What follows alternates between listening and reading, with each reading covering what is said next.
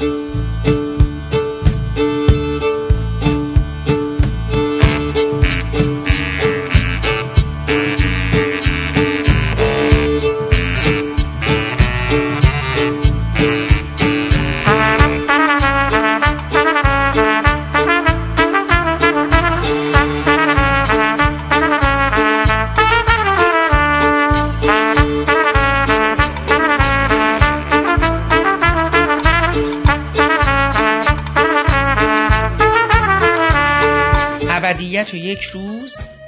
پادکست شماره 115 حقیقت و مرد دانا مجموعه گفتگوهای پیرامون 80 سالگی تولد بهرام بیزایی این برنامه بهرام بیزایی به روایت ایرج رامینفر بخش سوم.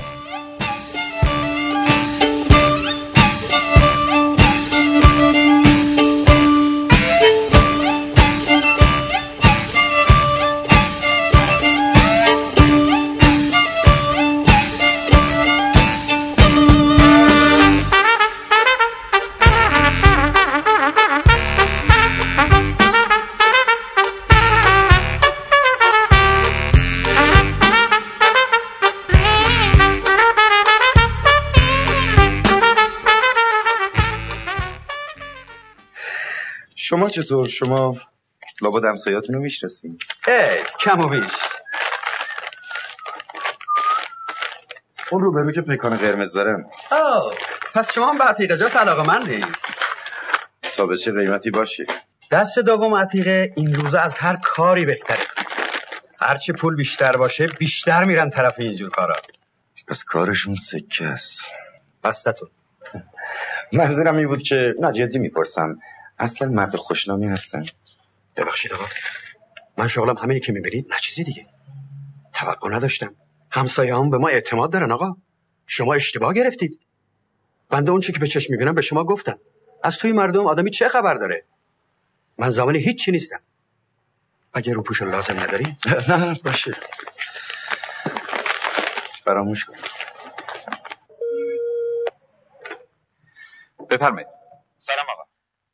اسم من وجدانیه. از تلویزیون تلفن می‌کنم. بله. چه امری بود؟ ما داریم برای تلویزیون فیلم مستندی راجع به عتیقه می‌سازیم. و خیلی مایلیم مگر ممکن باشه از معلومات جنابالی در این مورد استفاده کنیم. به بنده لطف دارید. ولی از من متخصصتر زیادن. نه نه شکست نفسی نیست. چه سوالاتی مثلا؟ مثلا چگونگی تشخیص می‌زنم یا اصالت آثار عتیقه کارگاه ها تشخیص آثار تقلبی یا تحلیل شده و غیره. و اگه ممکن باشه از کارگاه سرکار هم فیلمی بگیریم راستش من آشنایی چندانی با حرفه شما ندارم تا درک کنم چه خدمتی از من ساخته است بهتر نیست فردا سری بزنید به محل کارم با کمال میل اگر نشونی محبت کنیم بله و شماره تلفن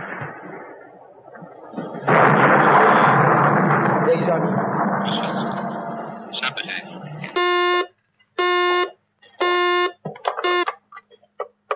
بله. نوکریم شمارتون بایگانی ثبت احواله. کجا؟ ثبت سجلا نفهمیدم. کجا؟ بایگانی ثبت احوال و سجلات در کلیه ساعت مقرر. آماده خدمت گذاری است هر کس در زندگی خود پرسش های مصبری را دیده است که به کلاف سردرگم میماند. شخصی را نشان می‌دهد که میان راه های درهم و بسته گرفتار آمده و از شما می‌خواهند که راه خروج را نشان بدهید. جواب بده کیا جواب بده. با کی حرف می‌زنی؟ اینقدر طولانی.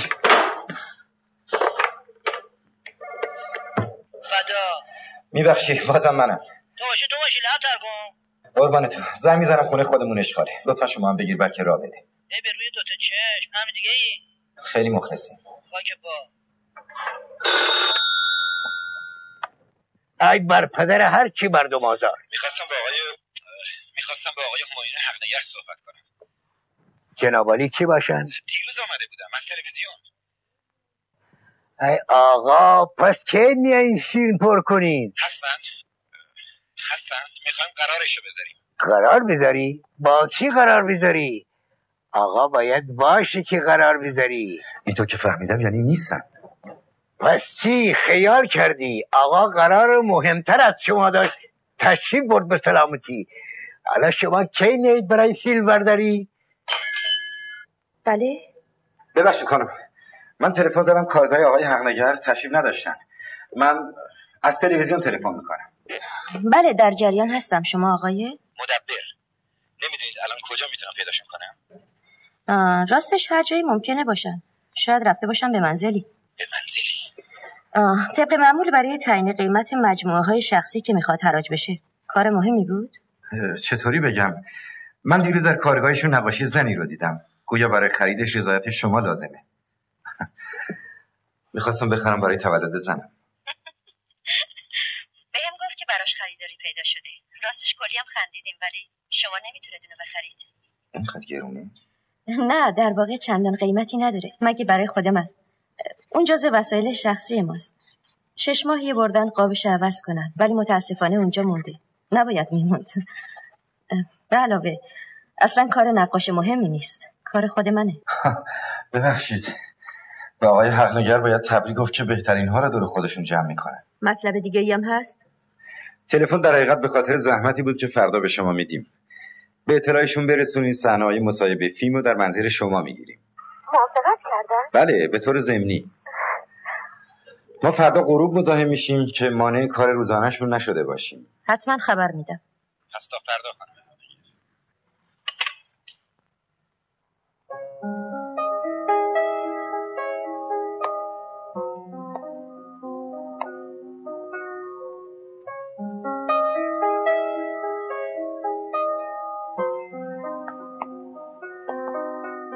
سلام.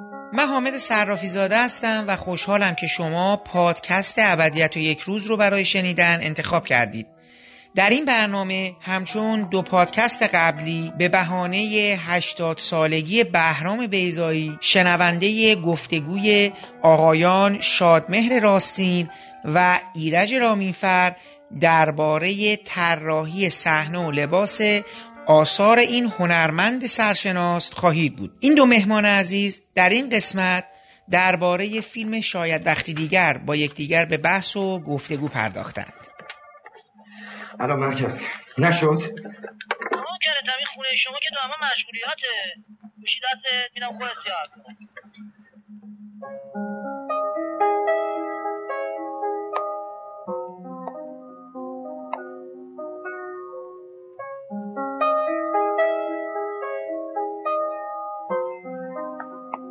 شاید وقتی دیگر یه فضای اون موقع داشتیم که بالاخره قبول شد از میان اون همه سناریویی که آقای بیزایی داده بودن. فارابی به قول خودشون پلات هندی رو که دو تا مثلا دختر دوقلو جدا میشن و بعد به هم می‌رسن و قبول کردن. و حتی خلاصه هم که تو مجله فیلم چاپ شد اصلا به قول شما دنیای بیزایی رو نشون نمی‌داد. همدن یه جوری بود که نشون بده یه فیلم عادی ملودرامه.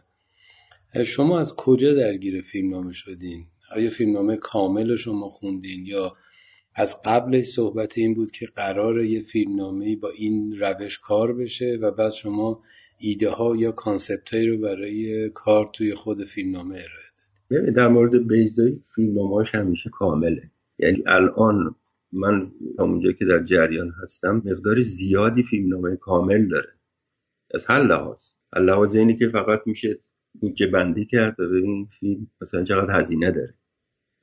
همیشه فیلم نامه های بیزایی به مرحله می‌رسه که برای خودش یعنی در واقع همه نکات همه مسائل همه مواردی که باید انجام بگیره چه لحاظ تولید چه لحاظ خود فکر کار چی می‌خواد چی کار می‌خواد بکنه اصلا فیلم برای چیست همه اینا روشنه.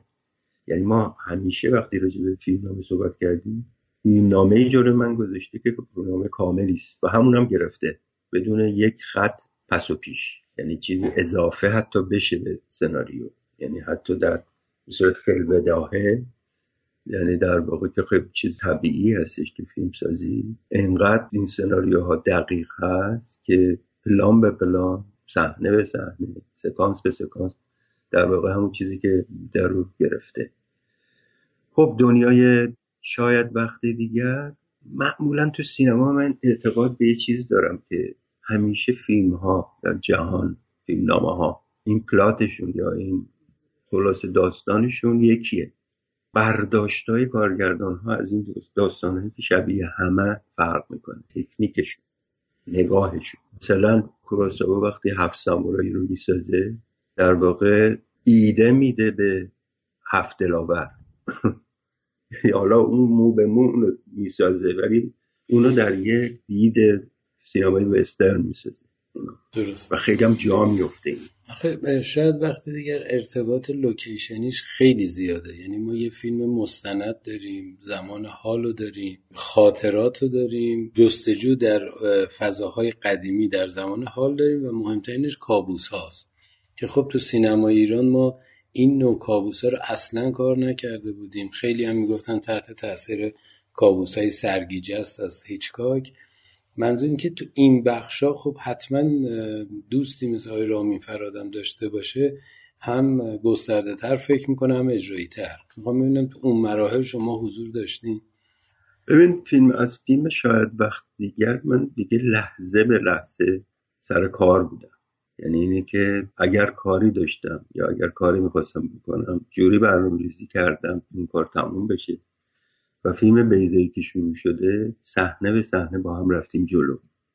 چه قبلش که پیش تولید بود که نشستیم با هم صحبت کردیم. صحبت های خیلی کوتاه دیگه با هم می‌کردیم راجع به کار. که من بیشترش صحبتم با این بود که تمامی این فضاهایی که تو صحبتشو داری می‌کنی ممکنه در واقعیت وجود داشته باشه. ولی برداشتی که من از صحنه تو دارم یا طراحی صحنت دارم اینه که تو با واقعیت کاری نداری اون صورت. مهم اون برداشت تو از واقعیتی که به چه شکلی می‌خواد خودش نشون بده. و همجد امکان ساختن دکور که این هم یک مورد خیلی جدیدی بود در سینمای ما بعد از غریبومه که به صورت جدی این حرفه طراحی صحنه و لباس وارد سینما بشه به عنوان عنصر خیلی مهم چون به هر حال کارگردان طراحش نویسنده اگه خود کارگردان نویسنده باشه که خب با خودش و فیلم بردار در مراحل بعدی عواملی هستن سه عاملی هستن که در واقع فیلم رو می‌سازن. من به این اعتقاد دارم. می‌سازن یعنی اینکه می‌دونن چی می‌خوان بسازن یا چی می‌خوان بگن. این اتفاقات به حال این مراحل اولیه اتفاقات بین من و بیزایی سر سناریوی کاملش که با هم روخونی می‌کردیم. یا من میخوندم نظریاتی رو مینوشتم باش صحبت می‌کردم.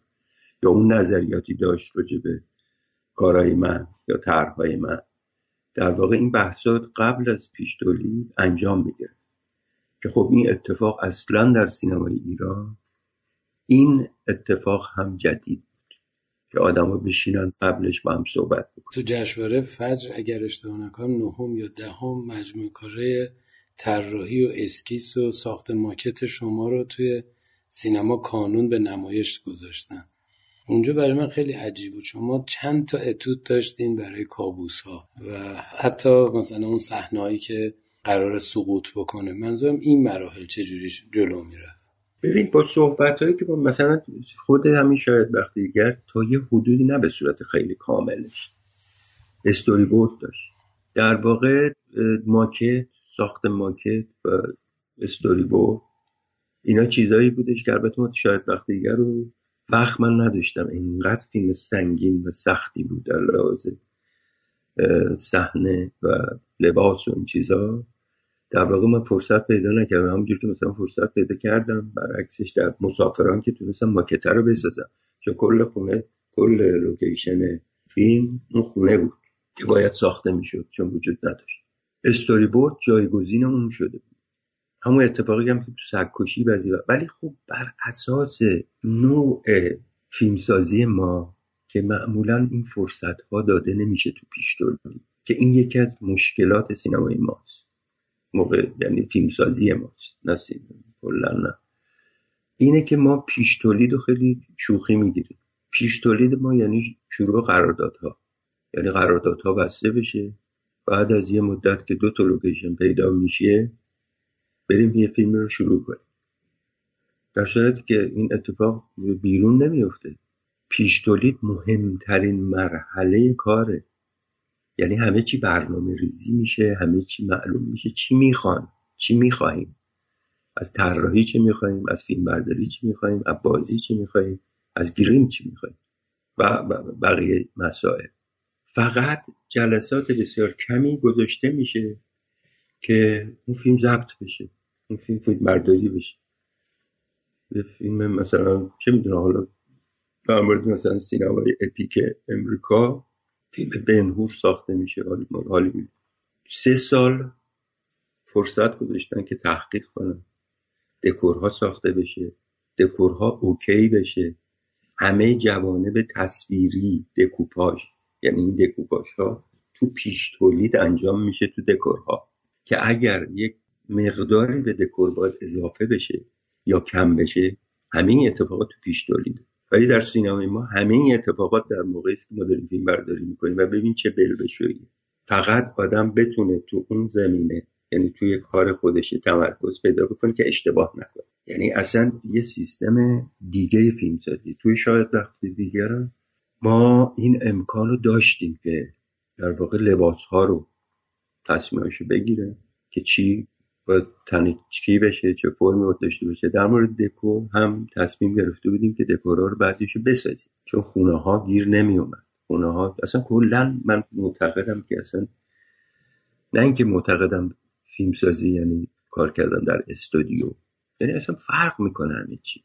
ابعاد فرق می‌کنه. ما در یه خونه واقعی نمی‌تونستیم شاید وقت دیگر بگیریم. البته یه دو موردش رو در مورد خونه کیان چون اون خونه به صورت خیلی اتفاقی بر اساس معماریش و فرمش و نکته بعدیش مساحتش این اجازه رو می‌داد چون خونه قدیمی بود بلند داشت اتاقایی بلند چون قدیم معماری خیلی برای انسان طراحی شده بود و ساخته شده بود. نه مثل این جعبه های کوچولویی که آدمان مثل قبل تابوت میرن توش. اون امکان رو دادش که دیگه به فکر دکور نیفتید.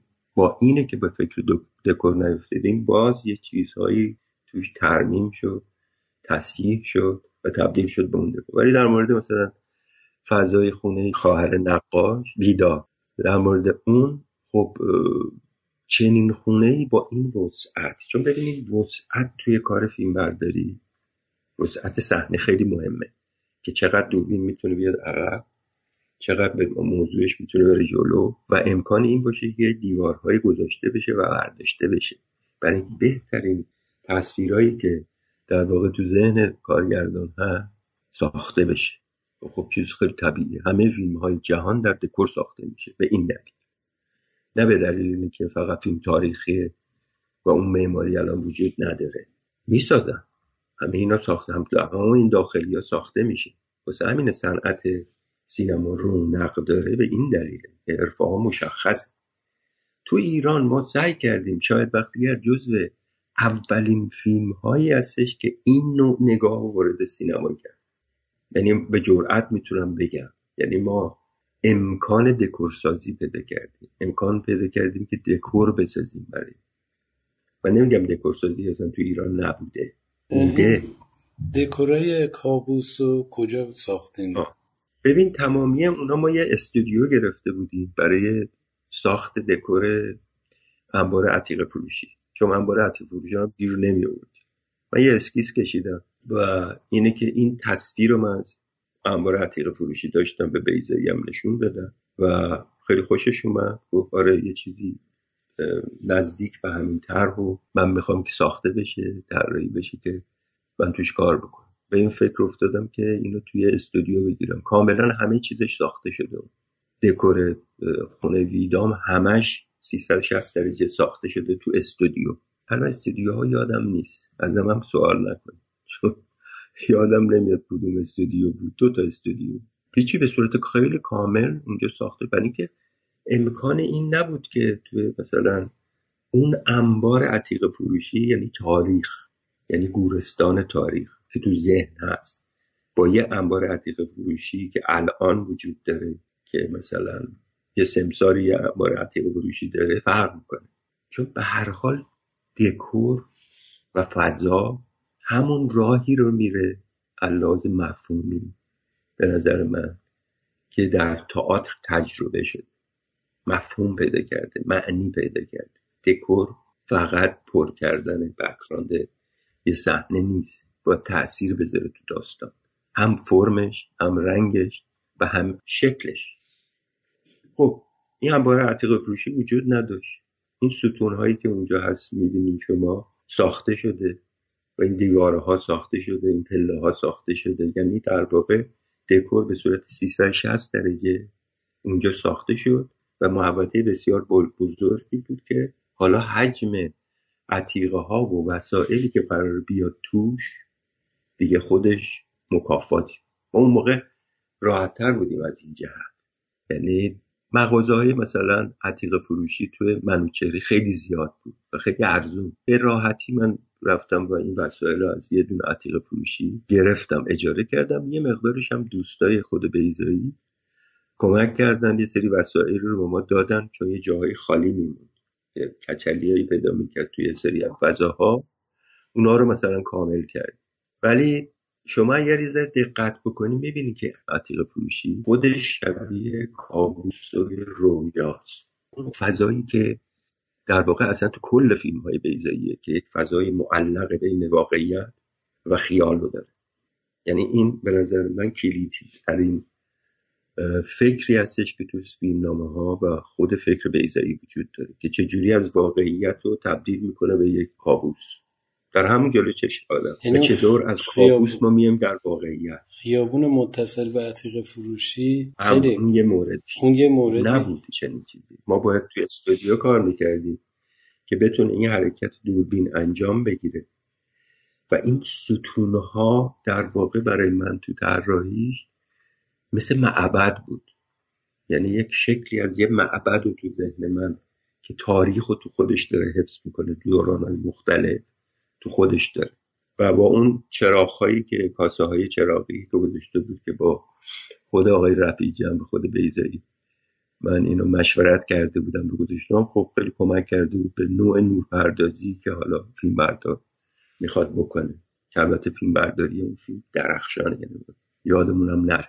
بخش هم همکاری با فیلم بردارم داشت. خب ال- الان ما زیر.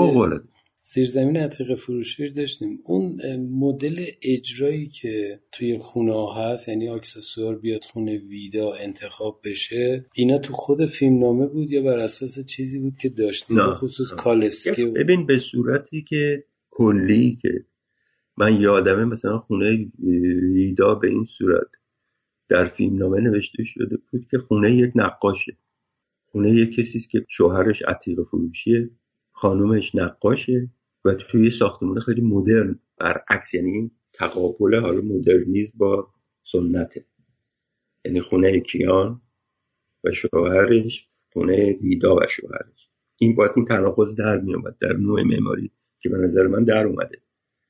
خب در نوع انتخاب اشیاء هم هستش دیگه. این چیزی که منظور منه اینه که آقا دیگه صحنه. صحنه خونه ویدا یهو ما یه کالسکه می‌بینیم میاد با خودش مادر رو میاره و چند تا از اکسسواره که تو انباری بود تو خونه هست. اینا عینا تو فیلم نامه بود یا اکسسوار موجود شما رو به این رسون دقیقا تو فیلم نامه وجود داره. میگم که چجوری به تو فیلم تو فیلم های بیزایی اتفاق میفته که تو از واقعیت یه دفعه میری تو کابوس. این همین مثالی که شما زدی که این چرخ کالس که میاد اونجا میچرخه و سایش رو میندازه. خب سایه خیلی اکسپرسیونیستیش رو میندازه رو دیوار رو میره و مادر داره مثلا بهش وقت شده. خب این اتفاقاتی که داره میاد همین چیزی که من دارم میگم. یعنی بعضی وقتا فکر می‌کنه که آیا این انبار عتیق فروشی اصلا کلا وجود داره در جهان واقعی؟ نه. مثلا دلیلی هم نداره وجود داشته باشه. مهم اینه که این خونه ویدا با اون اشیاء خاصه که من کلا معتقدم. به یه نوع مینیمالی از لحاظ فکری یعنی اشیاء به نظر من نباید پر کنه. حالا یه فیلم ها این اتفاق بیفته که تجمع اشیاء خودش نشته باشه مثل فیلم هم- همشری کین. دقیقا این تفاوت عمدهش با زانو دوش هم شریکه این اما آره. تو اون رو داره تو این نه نه. مثلا یه مجسمه یا یه شاستیان سفال هستش ببین تو فیلمنامه توضیح داده کلی. چه فضایی رو من می‌خوام. مثل فضایی که واسه مرگ از دیگه مثلا می‌خواست. یک آسیاب قدیمی می‌خواد حالا یه خونه مدرن می‌خواد که کارکتر این شخصیت نقاش و عتیق فروش.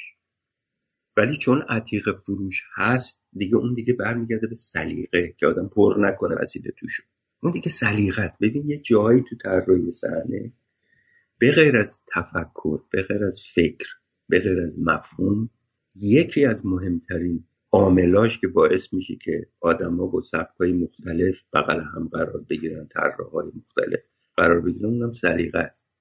یعنی توی سلیقه تو اینجوری ایجاب می‌کنه که مینیمال فکر کنی.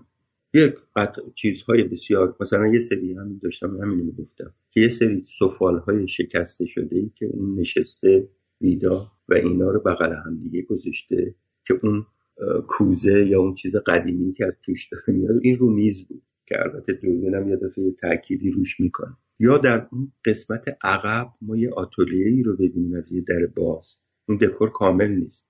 فقط یه دیواره که مقابل در قرار گرفته که یه سری اشیای توشه مثل طراحی مثل اسکیسایی که از چهره کشیده شده از چهره خود شوهرش کشیده اونجا گذاشته و یه شاستی که یه پایش اومده تو کار.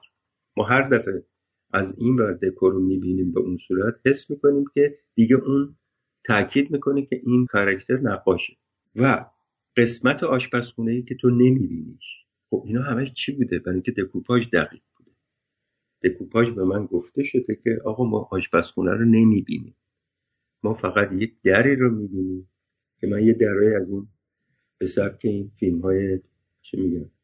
وسترن میگن که در بار بهش سالن ها آره باز آره چون یه حرکتی ایجاد می‌کرد که حرکتش خیلی خوب بود برای کار. تاثیر خوبی تو تصویر دوربین انقدر اوریب همیشه به من گفته شده. پاش دقیق بود. کشیده بریزایی تو چیز به صورت خط. یعنی یه زاویه دوربین گذاشته آدمش از بالا تو شات این تصویری که می‌خواد بگیره قرار داده. بعد من دیدم که از کل این آشپزخونه فقط یه در اوریب معلومه. پس لزومی نداره ما داخلشو بسازیم. برعکس خیلی از فیلم هایی که ما میریم در فضای واقعی میگیم اه چه آشپزخونه خوبی هم هست. یه صحنه هم بذاریم تو آشپزخونه بگیره. به نظر من سراسر غلطه هست. یعنی اشکال ببخشید من بیراه می‌زنم فقط برای اینکه به این مسئله ما برسیم سر. اینا برمیگردم همش به فیلم بیضایی که تو چه شرایطی ما کار می‌کردیم. ما وقتی یه location ی رو الان انتخاب می‌کنیم تازه کارگردان میاد رو اون دکوپاژ می‌کنه. بعضی وقتا یعنی اگه کارگردان خیلی حرفه‌ای باشه و معتقد به کارش میاد تازه میشه دکوپاژ می‌کنه. بعضی وقتا شده که امکانات یک location باعث شده که به کارگردان امکان اینو بده که دکوپاژ کنه. اگر یه آشپزخونه ای هست پس این آشپزخونه رو استفاده کنه. اگر یه راه‌پله وجود داره پس این راه‌پله رو وجود داره. برای راه‌پله که تو مسافران ساخته شده بر اساس یک فکری ساخته شده. تونست هم نباشه. می‌تونه مثل خیلی از این معماریایی که خودت بیشتر واردی به عنوان آرشیتکت می‌دونی که مثلا خیلی از پله هست تو خود ساختمونه که اصلا دیده نمیشه میره طبقه بالا. ولی چرا باید دیده بشه؟ چون اصلا بازی داره نقش داره تو میزانسنش تو معنیش تو مفهومش. و همینجا این شاید وقتی دیگر پر از دکوره ما تمامی این صحنه های کابوس هم تو همون استودیوها گرفت اون صحنه حرکت تخت در رو معلقه در روی هوا و سقوط سقوطش به این صورت بودش ما روی پشت بون سینمای آزادی. یک شیب خوب پیدا دنبال یه شیب میگشتیم. یه شیبی رو پیدا کردیم. یعنی یه جایی که رمپ بسیار شیب داشته باشه. پیدا نمی‌کردیم. که این از بالا حرکت می‌کنه. ولی تو فیلم مثلا مثال بزنم. علاوه تصویری تو فیلم مثلا هیچگاه تو تلسک شده اینو ساختن. این شیبی که وجود داره که یارو حرکت می‌کنه و میاد تو دکور ساختن. و امکانات هم داره که آقای دالی رو استخدام بکنه که روی یک سری از حقاشیاش این کابوس ها رو در واقع به تصویر در بیاره. ما داشتیم فکر می‌کردیم که کیان قرار از یه شیبی مثل که داره میاد داره صعود داره می‌کنه داره جلو حرکت خودش نمی‌تونه بگیره داره همینجوری میاد جلو. بعد یک ساختمونی باشه که وقتی از بالا می‌بینیم یه عمقی رو ببینیم یه ارتفاعی رو ببینیم. اینا رو مثال می‌زنم برای اینه که ما با چه امکاناتی اینجا کار می‌کنیم و دکوپاژ دقیق باید باشه که فقط بتونه این صحنه در بیاد ما یه shot داریم این داره میدوه از اینجا میاد پایین. یه shot داریم که بالا اونجا پرتاب یعنی عروسکی رو همون لباس تنش کردیم همون پارچه آبی رو دورورش چرخوندیم داره حرکت می‌کنه slow motion میره پایین. ولی کسی می‌دونه که این دوربین ده دفعه به قول فیلم برداره قدیمی سالاد کرد. یعنی فیلم توش نچرخید زد دنده ها شکست. برای اینکه ما یه دستگاه slow motion درست حسابی نداشتیم یه dimmer داشتیم که dimmer اگر یه ذره بیشتر چرخیده بود فیلم تو هم دیگه میپیچید و داغون می‌شد. به هر حال اون صحنه در اومد. به نظر منم صحنه خیلی خوبی هستش. بله. ولی خب خیلی از فیلم ها شمال از شمال غربی اون صحنه که بالای سازمان ملل ما می‌بینیم یه آدمی کوچولو داره حرکت می‌کنه این ارتفاع و به دقت یا تو سرگیجه ارتفاع اون یا رو کلیسای اون برجه و پایین خیلی خوب توی دکور در میارن برای که خرج می‌کنن. خب یه سری امکانات رو ما چون نداشتیم و ساختیم یه سری امکانات نشستیم فکر کردیم. یه صحنه داریم ما تو بیمارستانه که یه بچه ای تو کالسکه نوزادی است در کالسکه که حرکت می‌کنه به طرف دوربین ما چی کار کردیم؟ تو خونه کیان یک دیوار ساختیم. با یه پنجره شبیه هم پنجره که توی اتاق نشیمن خونه کیان هست. چون لطه بود با یه پنجره. درست شبیه اون. چون قبلش کیان میاد از توی پنجره بیرون داره نگاه می‌کنه. ما پنجره رو می‌بینیم دیوار هم می‌بینیم. دیگه استبلیش میشه. همین لطه رو با همین دیوار بردیم توی یه بیمارستانی یادم دقیقا در امام حسین. یک راهروی خیلی خوبی پیدا کردیم و این دیوار رو رو مقابل چیز قرار دادیم که کات شد. خب ببین من یه نکته دیگر باید باید تاکید بکنم رو اینکه این فیلم دکوپاژ داره. فیلم نامه ها دکوپاژ داره. یعنی بیزایی از قبل می‌دونست که این آدم رو می‌گیره تو این فضایی که خونهش بعد می‌زنه به کات. یعنی این جای کات منتاج هم از قبل می‌دونست. خیلی دارم تعریف می‌کنم خیلی همینی که ما بدونیم چه اتفاقی افتاده. واقعیت. من نمی‌خوام. شور چیز نگرفته من. به هر حال این صحنه رو می‌دونسته که می‌خواد بگیره از تقریبا پروفیل با پنجره که با دیگه اونور رو نبینیم که آها اونور رو می‌بینیم که کوچه یه سپوری مثلا داره برگا رو جمع می‌کنه و برگا داره تو باد حرکت می‌کنه. shot بعدی از پروفیل که داریم می‌بینیم. shot بعدیه که کابوسش داره پشت پنجره می‌بینه. که یه بچه نوزادی است در یه کالسکه که میاد به طرف این پنجره که کیان وایساده و داره میبینتش. الان این صحنه خیلی راحت گرفته میشه که یه کالسکه ای رو تو حرکت بدی بدون که هیچ کار مکانیکی انجام بدی بسازیش که به طرف پنجره حرکت کنه. خب ما چیکار کرده بود و خب امکاناتی که مثل سی جی آیی که الان وجود داره و نمی‌دونم یه سری کار ویژوال افکتی که به راحتی این کارا رو انجام میدن نبوده که اون تکنولوژی. چیزی بوده به قول بیزایی که بعضی وقتا به شوخی می‌گفت تکنولوژی سیم مفتول.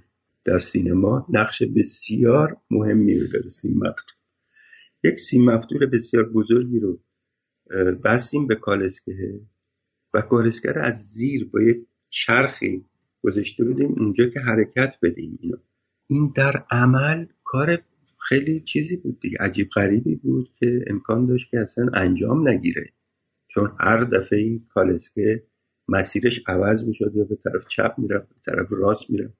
خلاصه بعد از فکر می‌کنم هشت تیک ما تونستیم یه دونه تیک داشته باشیم که این سیمه بعدم اون موقع چیزی وجود نداشت میگم مثل سی جی آی یا چیزی که این سیمو پاک کنه. این دیگه افتاده بود روی مسئولیت گردن اسقر رفیجه فیلمبردار که یه جوری نور پردازی می‌کنه که این سیما یعنی سیم باید یه برقی پیدا می‌کنه. خودشون نشون میده. یه جوری نور پردازی بکنه که ما فقط اون کالسکه رو ببینیم. یادمه که یه نور خیلی کوچولویی رو توی کالسکه گذاشته بود. لامپ خیلی ضعیف کوچیکی رو گذاشته که اون خیلی کمک کرد و اینور سیلویت شد. در این سیم رو شما نمی‌بینید بقیه چیزام همین بود دیگه. مثلا یک یادم تو سناریو توضیح می‌داد یک خونه پر از شیشه مثل گلخونه. خب اینو باید میساختیم دیگه.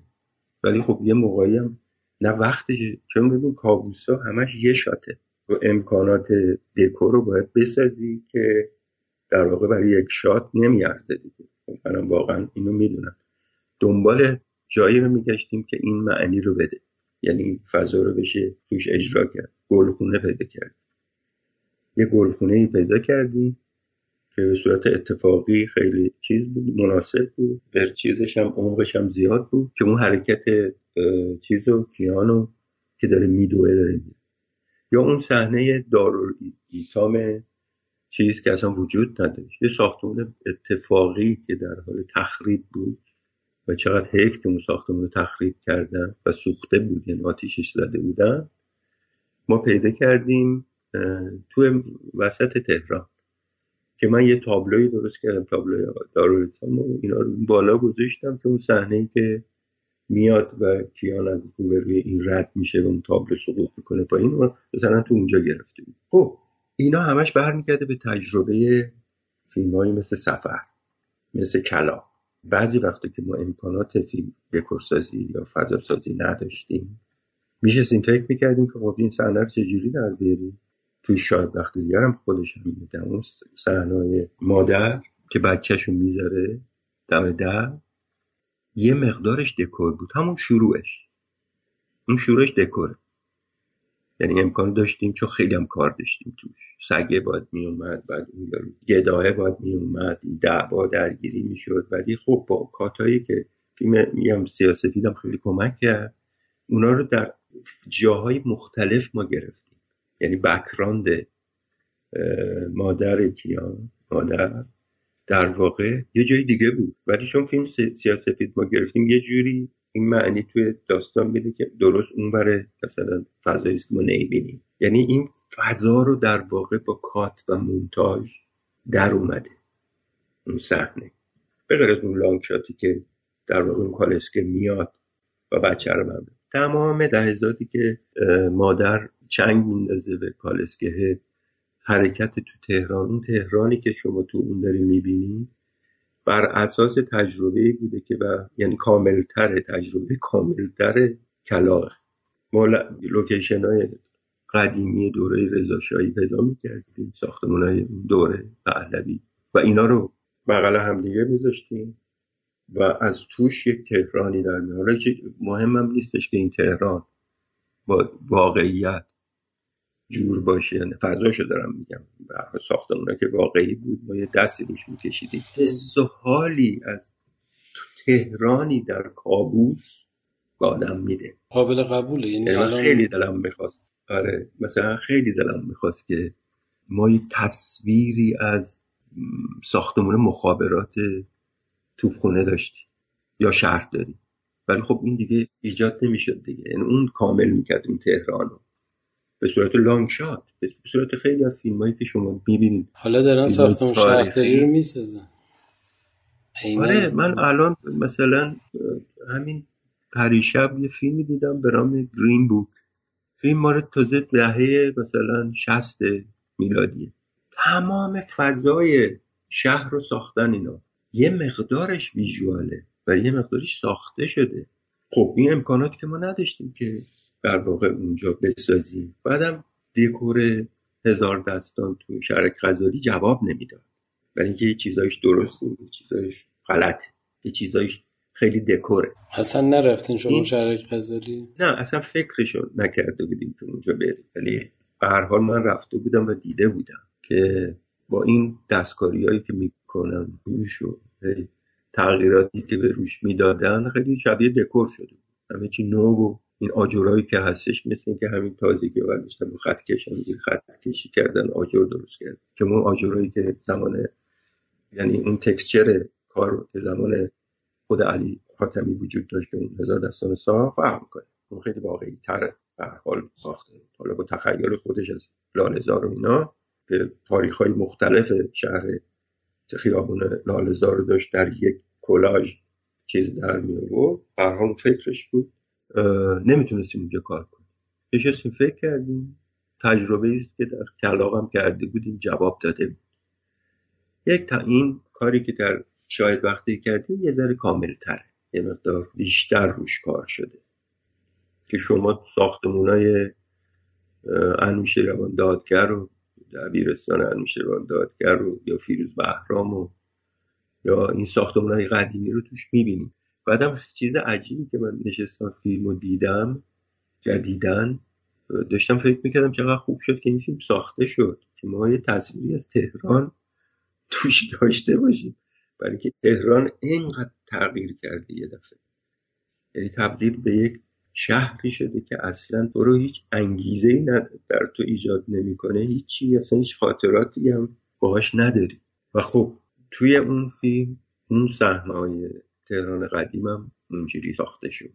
آقای رامینفر یه سوال داشتم از خدمتتون. در مورد اون نکته که فرمودید که کابوس در در واقعیت اون جهانی که واقعی است ولی به نظر میاد که خیلی هم شوم. می‌خوام ببینم این یکی از نمودهاش برای شما اتاق کار داریش فرهنگ هست. اون عکس هایی که روی اتاق گذاشت یه جور به هم ریختگی تو اتاق هست و یه سری یه عالمه عکس روی دیوار قرار گرفته با همون آدم هایی که عینک های دودی به چششون هست و انگار به نظر میاد که کارگران معدن خب هستن. این بودش تو اتاق قرار بود همچین حسی در بیاد دیگه نه؟ ببین ما تو تلویزیون تونستیم. یعنی من منم خیلی تعجب کردم که اجازه دادن که ما بریم اونجا کار آره تو واحد تدوینم آره واحد تدوینم بود. اون عکسای تاریخی که داریم می‌بینی که اصلا خود موضوع خود فیلم خبرنگار اون کسی دار که داروش فرهنگ بازیش نقشش بازی می‌کرد. موضوعش تهران بود. اون تهران قدیم عکسای تهران قدیم که روی دیواره که اونه. اون تابلو میز و گوشی هم که می‌بینی شما اون گوشه کادره سلیقه منه. چون دوست داشتم مثلا پوستره چون ایجاب می‌کرد اونجا اتاق تدوینی بود که حالا به جای پوسترهای مثلا فیلم های طبیعی مثلا آدم میزگوشی رو پشت ببینه.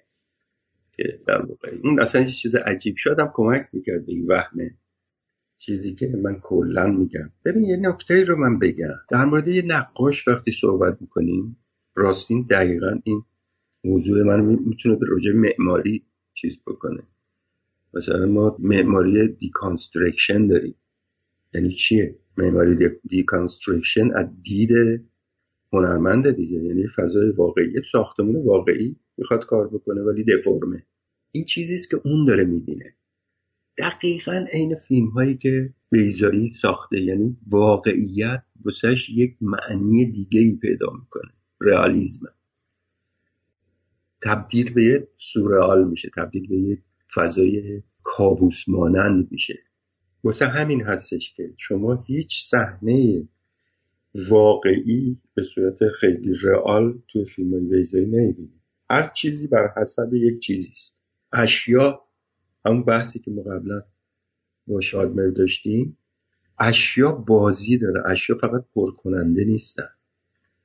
اگه یه ماهی شیشه وجود داره اونجا تو فیلم مسافران این یه معنی داره برای خودش یه مفهومی رو داره که هیچ وقت هم نمی‌تونه توضیحش بده هیچ هنرمندی نمی‌تونه توضیح بده یه سری حسایی که می‌کنه. هیچ نقاشی نمی‌تونه توضیح بده. آقا شما بگین که آقای ونگوک مثلا توضیح کنم بدین که این طبیعت رو چرا اینجوری کار کردی؟ یا یه نقاش کلاسیک چرا اینجوری مثلا کار کرده؟ دیگه اینا حسه. اینا دیده. اینا برداشته. توی فیلم های بیزایی هم پر از این چیزا. شما اون آدمایی که می‌بینید که با اون عینک در حال حرکت هستن چیزای عجیبی نیست. کارگران معدن حالا این کارگرای معدن تو شهر چی کار می‌کنن؟ این دیگه در واقع مثل اینکه نمی‌تونی ایراد بگیری که این فضای واقعی نیست. یک واقعیتی است با یه مفاهیم دیگه. این همون مثالی که من واسه بیزایی تعریف می‌کرد واسه من تو اون راه روی تو اداره ثبت که یه نفر میاد یا دفعه میفته میره این همونه. فضا واقعیه. ولی یه عاملی میاد و این واقعیت روزمره ملالاور خسته کننده ناتورالیستی جهان و یعنی فضا رو می‌گیره از خودش. به معنی دوباره بهش میده. نقاشی دالی هم همینجوریه. یه نکته خیلی جالبی وجود داره آقای رامیفر اون فیلمی هم که اونا دارن می‌سازن یعنی ما یه فیلمی داریم که آقای بیزایی داره می‌سازه. این یه نکته. اون فیلمی هم که دارن اون مستند ساز می‌سازن همین جوریه. چون تو همون فیلمه که ما می‌بینیم می‌بینیم که یک عالمه تابلو راهنمایی راننده. اونو دارن این فیلم مستندی در مورد وضع تهران دارد به کجا میره و دود داره ما رو خفه می‌کنه اینا. ولی اونا دقیقا مثل که انگار دارن شبیه به ایزایی فکر می‌کنن. چون یه صحنه هستش که تمام تابلو پای سر یه سال از اونجا پرسیده میشه میگه این دودا واقعی هن؟ میگه نه دیگه اینو نمی‌تونیم بگیم. یعنی حتی تو مستنده هم نمی‌خواد بگه که اینو واقعی هستن یا نه. نه واقعی بودن برای اینکه برای اینکه دور ببین کلی تابلو راهنمایی رانندگی پشتشون گذاشته بودن ببین میزایی خیلی اهل راه رفتن. یعنی هر ماشینی دنبالش بفرستی که بیارتش سر صحنه ترجیح میده که پیاده تا لوکیشن بیاد. این یه چیزی است که خود بیزایی هم شاید ندونه. و من دیدم ولی پیش خودم نگه داشتم که تو این شهر قدم ببین تو سوژش قدم می‌زنه. یعنی تو شهری که شما دارین میگین که صورت خیلی انتقادی داره نگاه می‌کنه قدم می‌زنه و اینا رو می‌بینه. پر از تابلوه. یکی گفته برو دست چپ یکی برو دست راست یکی میگه صاف برو. ولی این المان رو در یک برای آدمی استفاده می‌کنه که گیجه تو این شهر. و نمی‌دونه این طرف بره این طرف بره اون طرف بره. و دود داره خفه می‌کنه همه رو. البته یه پیشبینی خیلی درستی رو پیزایی کرده بود در این فیلم که ما چون بعدش مواجه شد شهر تهران با این دود همه رو داشت خفه می‌کرد. خب نقاشی های ویدا مال شماست؟ نقاشی که به دیوار یا اسکیس نه نه نه. یه سری نقاشی هایی بود. آها. نقاشی ها رو یک سری نقاشی اومدن کشید برای ما. که از دوستای قدیمی ویزایی و من بودن تو دانشکده هنرها که این اسکیس ها رو از آقای مجلل و اینا کشیدن که ما استفاده کردیم. اون عکس مادرم چون نقاشیش جواب نمی‌داد که اینقدر واقعی چون اون عکس خیلی دلون می‌خواست واقعی در بیاد که دقیقا تماشاچی با اولین نگاه کشف بکنه که این کیانه یا مادرش. چون اصلا اون صحنه مهم سر همینه دیگه. که وقتی شوهر میره و عکس می‌بینه فکر می‌کنه یه ارتباطی بین از اون فیلمی که گرفته فیلمی که می‌بینه که این دوتا سواره یه دونه وانت پیکان زرشکی رنگ هستند. در واقع همه داستان از اینجا شکل می‌گیره دیگه. فکر می‌کنی یه رابطه بین این عتیق فروش و زنش وجود داره. حالا موقعی که ما توی انبار عتیق فروشی میریم با اولین نگاه باید متوجه این بشیم که این یه عکس از اونه. پس یه ارتباطی بین این دوتا آدم وجود داره. البته در ذهنیات جنونآمیز اون آدم که کارمند تلویزیونه و خبرنگار فیلم سازه خب به این نتیجه رسیدیم که یه عکس از خانم تسلیمی بگیریم با لباس مثلا قدیمی که روسری و لباس اینا با اون لبخندش. و این عکس رو بدیم که یک نقاش که همون نقاش بود روش کار کنه.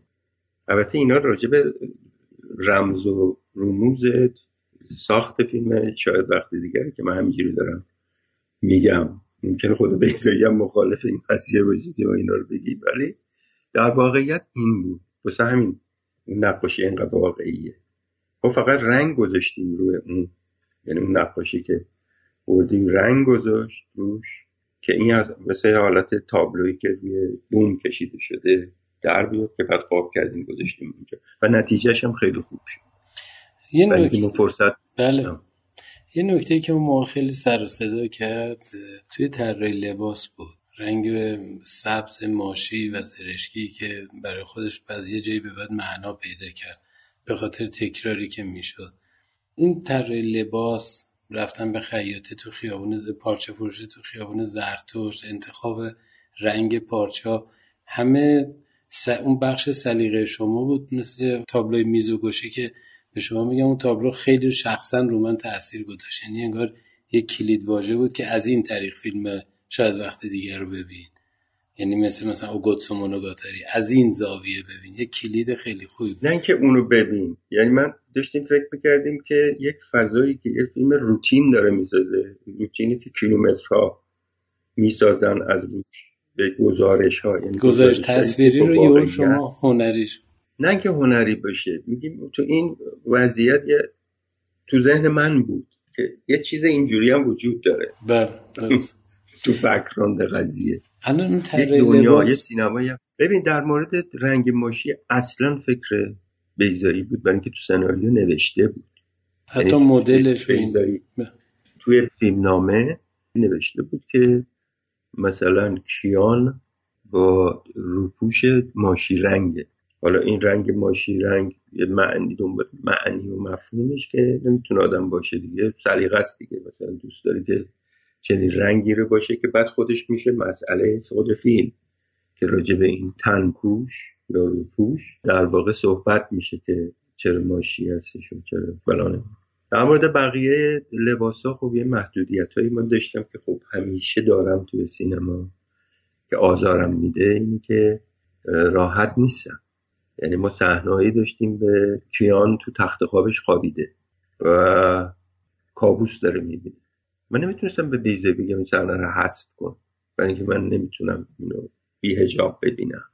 این طبیعیه آدم وقتی میره تو رخت خواب دیگه هجاب نداره. حالت عادی داره ولی تو رخت خواب که نمی‌تونه چیز داشته سعی کردم این فکر رو بکنم که بالشی که زیر سرش هست با روسریه هر دو تیره باشن. که مقدار این اینا با هم دیگه ترکیب بشه. یه صحبتی هم واقع رفیع جمع کرده بودم که یعنی مسئله رو گفته بودم بهش که این مشکل ما اینا اینه که ما نباید حس کنیم که مثلا یه روسری مثلا سرش هست. یه مقدارم اون سعی کرده بود اونا رو های کنتراست نشون بده صورت و اطرافش رو. در نتیجه اینا کمک کردیم. در صورتی که من خودم دوست داشتم که اصلا رو, رو بالشی و نمی‌دونم رو تختی و اینا همه روشن باشه. ولی خب یه سری معذورات اینجوری تو طراحی چیز داری برای اینکه هیچ کارش هم نمی‌تونی بکنی. اون موقع ها مثلا ممنوع بود که گردن خانوما رو نشون بدیم ما. البته نم الان که گردن که چه ارز کنم. خانوما اصلا هجاب ندارن در سینما. به هر حال اون موقع اینجوری بود و اون لباسی که ما یعنی ساخته بودیم برای ویدا اصلا مثل اینکه داشت خفش می‌کرد. بی خودی یقه رو اضافه کرده بودیم که خب ببین اینا از لحاظ استاتیک لحاظ سلیقه تو مجبور یه سری چیزها رو وقتی رعایت بکنی. یه چیزهایی که اصلا دست و پاگیر کارگردان غربی نیست تو فیلماش. یعنی مثلا همینم فکر می‌کنم خیلی از کارگردان مهم ما یا معروف ما در فرنگ فیلم می‌سازن. به دلیل که مشکلی به نام هجاب ندارن. یه دفعه خودم هم کار کردم. مدارس صفر درجه هنرپیشهایی که مثلا خارجی بودن همه بی هجاب بودن. یعنی با لباس واقعی موهاشون معلوم بود. لباسای یکم باز میپوشیدن ولی شما هنرپیشه خارجی بود. این مشکل هم داشتیم توی لباس اونجا. ولی کلا قرار تو اون فیلم کارکتر اون شخصیت از طریق لباسش سریع به بیننده منتقل میشه. و به اضافه یه مقدار سلیقه که تو حس بکنی که با یه بارونی که تنه داروش فرهنگ می‌کنی سعی می‌کنی اونو یکم نزدیک کنی به اون نقشی که یا اون حرفه که داره یا اون نقشی که توی شبیه کارگاه های فیلم شده بود. یعنی این که داشت آره خیلی هم خوشحال بود از این بابت بارونی من دارم تنش می‌کنم که شبیه امری بوگارد مثلا که بشه. ولی به هر حال اینجوری می‌خوام بگم که لباس پر از محدودیت. و تو فقط سعی می‌کنی یه چیزی جلوی دوربین اتفاق بیفته که اشتباه نشه. یعنی نوت رو باشه. نه که اشتباه نشه واقعا نوت رو باشه. و مسئله ساز نباشه. و خود یعنی یک قسمت مهمی رو از فیلم رو تو داری سانسور می‌کنی یا داری یه جور دیگه داره می‌بینی؟ خب هنوز تا الان هیچ راهی بسش پیدا نشد. شما بعد از شاید وقتی دیگر تقریبا طراحی صحنه زمان معاصر همراه با کابوس و یه تحولی تو سینمایی رو منظور از کابوس ساخت دکوره یعنی غیر. یه تحولی اتفاق افتاد یه بیفور افتری با شاید وقت دیگر شد. توی کار حرفه و نگاه همکاران و جامعه سینمایی چه اتفاقی افتاد؟ یعنی یادم دیگه بحث طراح صحنه به عنوان معلف شروع شد. خب خیلی ممنون که این چیز میگم من خودم نباید بگم. یعنی رو صحبت بکنم که به هر حال چون یه اتفاقایی می‌دونم افتاد سنف جمع شد و خوشحال خب، آره. بود. بله. برای اینکه فیلم های بیزایی خیلی کارگردان دیگه. من فکر کنم تو فیلم های ناصر تقوایی و آقای مرجویی هم یا خود حتی خود آقای کیارستمی هم یک برداشتی از صحنه و فضا که خیلی مهمه توی فیلمسازی توی کاراشون وجود داره. ساخت دکور به این حد اون ولی برای ساخت دکور بله. آپارتمان روز که این حجم بله. و به این تاریخی هم نباشه. جرأت که تاریخی هم نباشه معاصر باشه بله.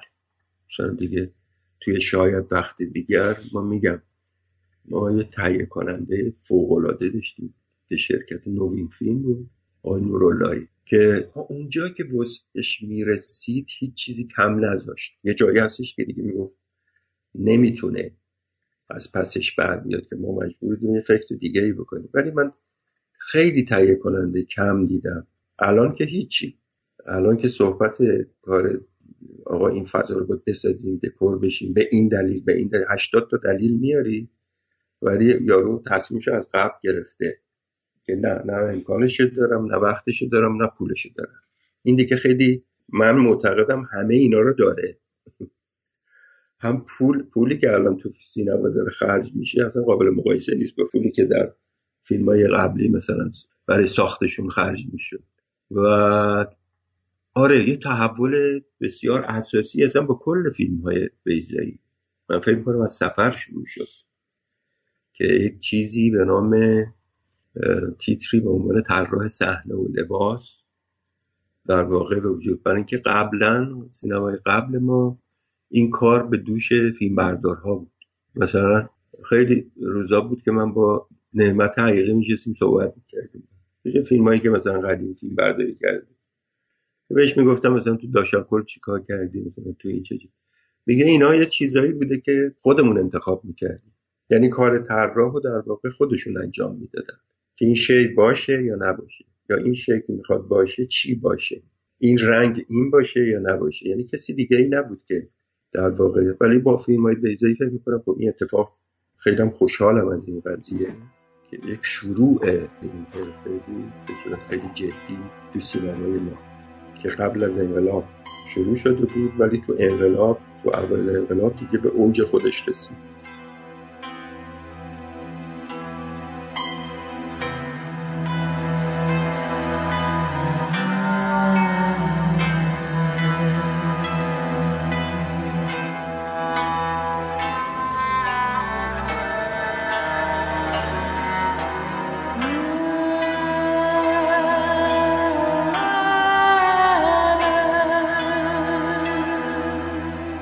پادکستم همینجا به پایان می‌رسه و من امیدوارم صحبتهای آقایان ایرج رامینفر و شادمهر راستین درباره طراحی صحنه و لباس فیلم شاید وقتی دیگر به کارگردانی بهرام بیزایی برای شما مفید و شنیدنی بوده باشه. بخش بعدی گفتگوهای مهمانان ابدیت و یک روز به دو فیلم مسافران و سگکشی اختصاص داره.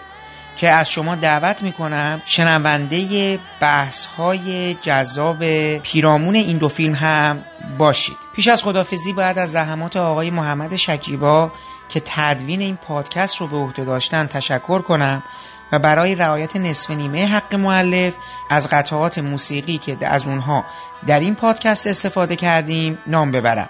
موسیقی عنوانبندی با نام رقص گدایی از ساخته های گروه کلزماتیکس هست و برگرفته شده از آلبوم موسیقی جنزده. باقی قطعات عبارتند از بخشهایی از گفتگوهای فیلم شاید وقتی دیگر با اجرای داریوش فرهنگ، سیامک اطلسی، اکبر دودکار، علیرضا مجلل و سوسن تسلیمی. بخشهایی از موسیقی متن فیلم شاید وقتی دیگر ساخته بابک بیات بخشهایی از موسیقی نمایش افرا یا روز میگذرد ساخته محمد رضا درویشی و من برای پایان این پادکست هم بخشهایی از موسیقی متن فیلم شمال از شمال غربی ساخته برنارد هرمن رو برای شما انتخاب کردم که امیدوارم از شنیدنش لذت ببرید. تا برنامه بعدی و شنیدن صحبتهای شادمهر راسین و ایرج رامینفر درباره فیلم های مسافران و سکشی خدا حافظ و با هم گوش می‌کنیم به موسیقی متن فیلم شمال از شمال غربی ساخته برنارد هرمان.